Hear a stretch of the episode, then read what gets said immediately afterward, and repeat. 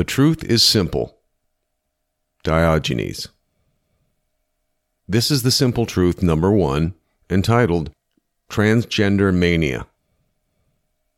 There is a transgender mania gripping the American culture that threatens a number of basic truths that have served civilizations for as long as they have existed on this planet. One of these is that men are, well, men, and that women are women. As the current thinking seems to go, men are men unless they aren't men. Simple, right? Not really. If they aren't men, they could be women. Unless they aren't women either. Then they could be not men, but also not women, which would be something called gender neutral. Your basic sex free Ken or Barbie doll, although I've heard those are changing too. There are abominable individuals who want you to believe that this is all on the up and up, all scientifically sound, tried and true methods of necessary treatment that have been thoroughly tested and proven safe and effective. None of that is true. I repeat, none of that is true. No animal trials, no human trials, no long term follow up, nothing scientific at all. There isn't even a single shred of evidence of any physical malady whatsoever, much less one that requires drugs or surgery. Even the men who wrote the Nuremberg Code assumed that doctors would only do human experimentation to treat an actual known disease or physical condition. Those good doctors had to confront the atrocities of Nazi Germany. They would be shocked by what we are doing to children today. There are actual doctors, I shudder to call them that, who say with a straight face that this is life saving health care, while raking in lots of dough up front with the bonus residuals on the back end that go with having a patient for life. And these brutalized people are patients for life. I am truly amazed those doctors don't choke on those very words, health care. Never before have untested and unproven radical surgeries been performed on otherwise completely healthy and normal bodies and been called anything but experimental butchery that violates the Nuremberg Code. That this experimentation is being done on minors is beyond criminal. There are actual parents, I shudder to call them that, who are going along with this and allowing their own children to be sacrificed to the gods of wokeness. Some are even pushing it on their own kids. What are they thinking? I find it telling that in all the gender spectrum craziness that even includes identifying oneself as other species of animal or inanimate objects, when it comes to gender hormone drugs and surgeries, there really are only two sexes to deal with men with male bits and women with female bits. Of course, you could opt for no bits at all, which might avoid the whole mess that often results.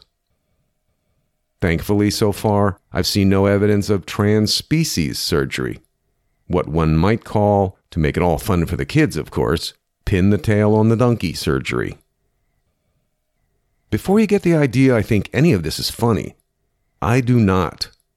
I only laugh in rejecting the absurdity of the entire transgender premise. If I don't laugh for relief, I will surely cry. It is certainly not funny for the children whose lives are destroyed. It is certainly not funny for the parents who will never be able to live down the guilt of what they have done. It is the worst kind of Greek tragedy, like watching a slow motion train wreck. The unfortunate truth is there are horrific personal stories of young people who have lived the tragedy of extensive hormone treatment and experimental butchery that is insidiously cloaked with the term top and bottom gender reassignment surgery and regretted every bit of it. Lives that are ruined. Not long ago, you never would have thought it necessary to formulate an identity law of equality when speaking about gender, but there you have it the identity law of gender. Men are men and women are women. You can dress as you want, talk as you want, think you are whatever you think you are, have any kind of sex with any kind of whatever, but in the end, there you are. None of that will change the law. Men are men and women are women. You can take drugs and get surgeries, lop off genitalia from one spot and sew something on somewhere else. But you can't fool Mother Nature. Men are men and women are women. That's the simple truth. There really are only two human sexes, male and female, boys and girls, and especially men and women. Two genders, male and female. This forms the biological system that perpetuates the human species and keeps it on a healthy trajectory. Anything else is an anomaly, what might be called a freak of nature. It's not bad, it's nothing to be ashamed of, but it is definitely not the norm. I do so hope I've offended someone in saying all that. For those fans of Darwin out there, such anomalies generally disappear within a generation, survival of the fittest, and so forth and so on. Sadly, those victims who have been sterilized by the drugs or the butchery will be unable to reproduce. I can only hope that the American culture will shake its collective head and come to its senses sooner rather than later. And that the insane wokesters who have perpetuated this fraud will themselves die out before the next generation comes to be. That is the simple truth. That's all for now. Thanks so much for listening. Stay connected to The Truth Window by subscribing to my podcast at the truth window, one word, dot substack dot com. You'll get notified when the next episode is available.